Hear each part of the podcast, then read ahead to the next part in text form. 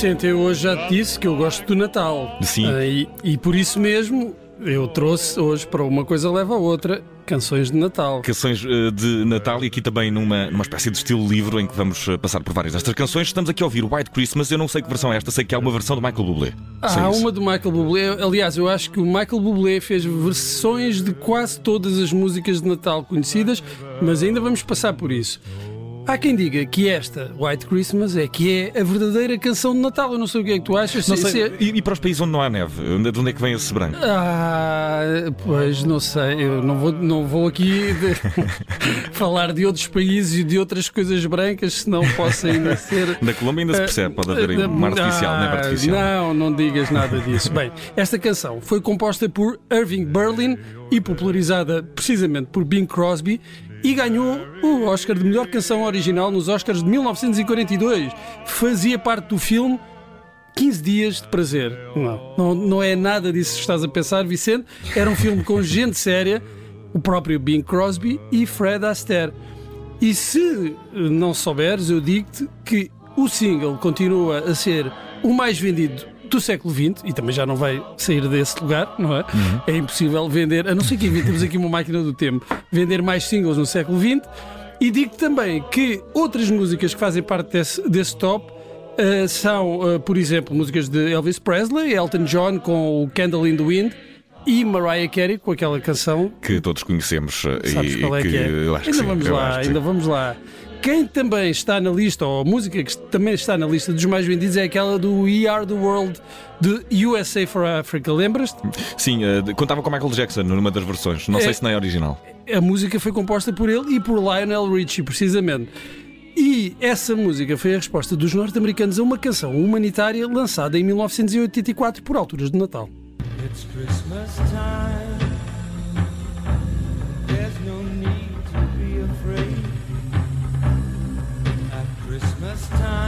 Se eu tivesse de escolher entre esta e o We Are the World, eu optava pelo Eu- We Are the World. Eu, por mas, acaso, esta aqui estava a apelar mais do que costuma apelar o We Are the World. Divergências. gostas mais já. desta? Sim, Pronto. sim.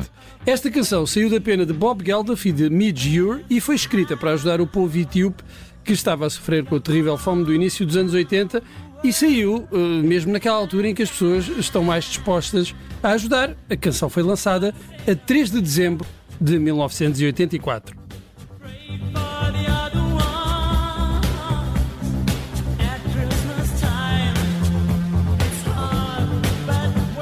Na primeira semana vendeu um milhão de cópias, vê lá, Vicente, um milhão de Uma cópias. bela ajuda que deve ter eh, saído mesmo para, para a Sim, questão da fome. senhor. E eh, o single tornou-se aquele que atingiu mais depressa essa marca, até que eh, Diana Spencer morreu em Paris. Elton John lançou um single e bateu o recorde, mas isso são contas de outro rosário. Do They Know It's Christmas chegou ao primeiro lugar em 13 países. Achas que chegou eh, em Portugal? Eh, diria que em Portugal chegou a terceiro lugar, ou chegou em primeiro. Não, em Portugal ficou em 36 nós somos os verdadeiros Scrooge do Natal. é verdade. Não, não, não, não aderimos muito à, à onda humanitária de Bob Geldof. Eh, e não, eh, acabámos por premiar aqui todas estas figuras do mundo da música que participaram na canção, como Boy George, Paul Young, George Michael, Phil Collins, Bonovox, Sting e as Bananarama. É um elenco de luxo.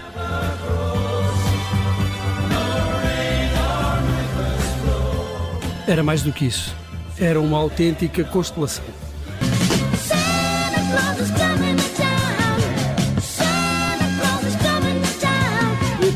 Ora, em 1970 a família Jackson eh, resolveu oferecer um presente à família Jackson. Eh, não, não, foi aos fãs com um disco de Natal intitulado Jackson 5 Christmas Album.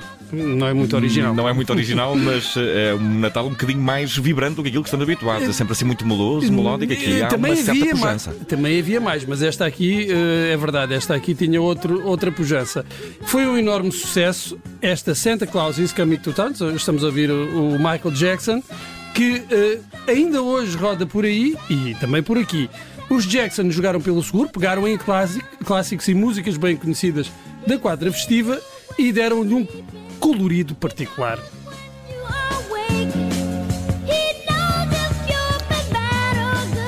Além desta Santa Claus, havia Rudolph the Red-Nosed Reindeer, I Saw Mommy Kissing Santa Claus. Essa aí é um bocadinho mais usada. É, pois é, pois é. Frosty the Snowman. Também pode ser usada consoante as As circunstâncias. interpretações, sim. Eu aposto que conseguem encontrar o vinil se procurarem bem.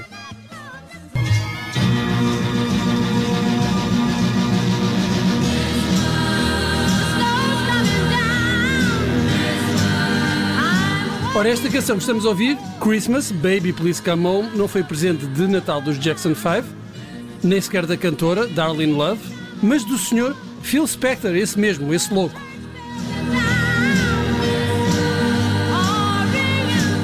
O álbum chamava-se A Christmas Gift for You from Phil Spector e saiu em 1963 e tinha, imaginem lá, versões de White Christmas, Frosty the Snowman, Santa Claus is Coming to Town e I Saw Mommy Kissing Santa Claus. E, e o repertório é quase sempre o mesmo, É- mas vai mudando o estilo e nesta aqui eu imagino-me a fazer um flash mob de rua Esta aqui. aqui, esta aqui era um original do Phil Spector e tornou-se um clássico. E imagina quem é que fez versões desta canção: Michael Bublé. Michael Bublé Vamos, e, realmente uma coisa leva à outra. É a prova. Mariah. Carey também.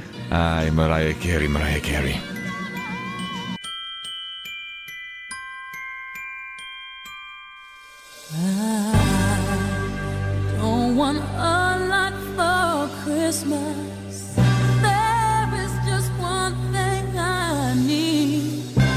Pois é, rapaziada, foi em 1994 que Mariah Carey lançou o seu primeiro álbum de Natal ou das festas.